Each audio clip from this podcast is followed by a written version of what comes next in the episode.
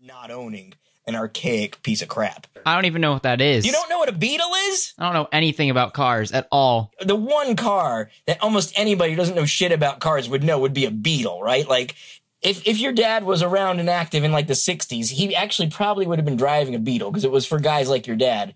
What do you mean for guys like me? It was like the, you know, i- intellectual, dipshit, kind of interesting guy car.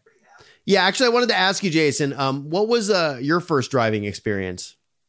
like my first actual driving experience, I, I knew I wanted a Beetle so badly. I, I worked at a little computer store selling Apple IIs, you know, when I was like 15. I saved up $600 and I actually bought uh, an old 68 Beetle before I could even drive. I took my driver's test when I was 16 on like my mom's Honda Accord, but I wanted to drive my car, the Beetle. So, you know, I knew technically how to drive stick.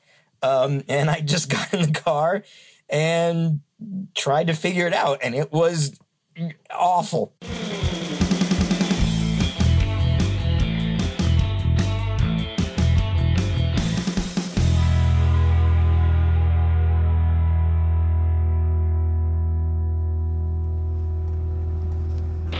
At the cemetery, Elijah's confidence continued to grow as he took the wheel for the first time. I'm just gonna crawl over. No, just get out. Why? I can literally. No. It's so easy to just. Elijah. Fine, I don't care. Okay. Come on. All right, buckle your seatbelt. I should do that, yes. So which one's the gas and which one is the brake? Hang on a second, okay? Is the brake the small one? Hang, hang on, okay? Get your foot off. Take your foot off the pedal. My foot is nowhere near. All the right, are you pedal. comfortable? Can you reach? Can your can your feet comfortably reach oh, both yeah, pedals? First thing you want to do is turn on the car. All right. How do I do that? You take the key and you twist it to the right. All right, and now it's started. This is an old car, so the steering wheel is not going to be super intuitive. But you want to keep your hands like they are, like at nine, maybe a little bit higher up, like at ten. Here, And, give me a second. what are you doing? I'm adjusting my eyelashes. Oh my god. Um, all right, so ten and two. So 10 ba- and two? It's like a clock, right? So this is this is the twelve hand. This is the si- 12, 12. Okay, That's so this the is 12, so six. 10. 10 and 2. And where's 2? No. 2. That's 10, and that's 2. Okay. Close enough. Now look, you got two pedals, right? Gas? The- the- is the- the right is the right gas or The brake? one on the right, the, the one that goes the, The one smaller one? Yeah, you want it but you don't use two feet. Get your get your get your other foot. That, that that's a that is not a usable foot. Okay, so you've got your horizontal pedal is the brake.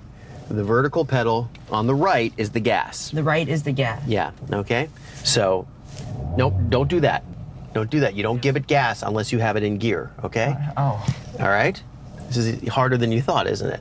The cemetery had a 15 mile per hour speed limit and gently curving roads wide enough for two cars to pass each other. Somberly. Very nice. Very nice. Now, now, now you're going to run into the grass. No, I'm not. No.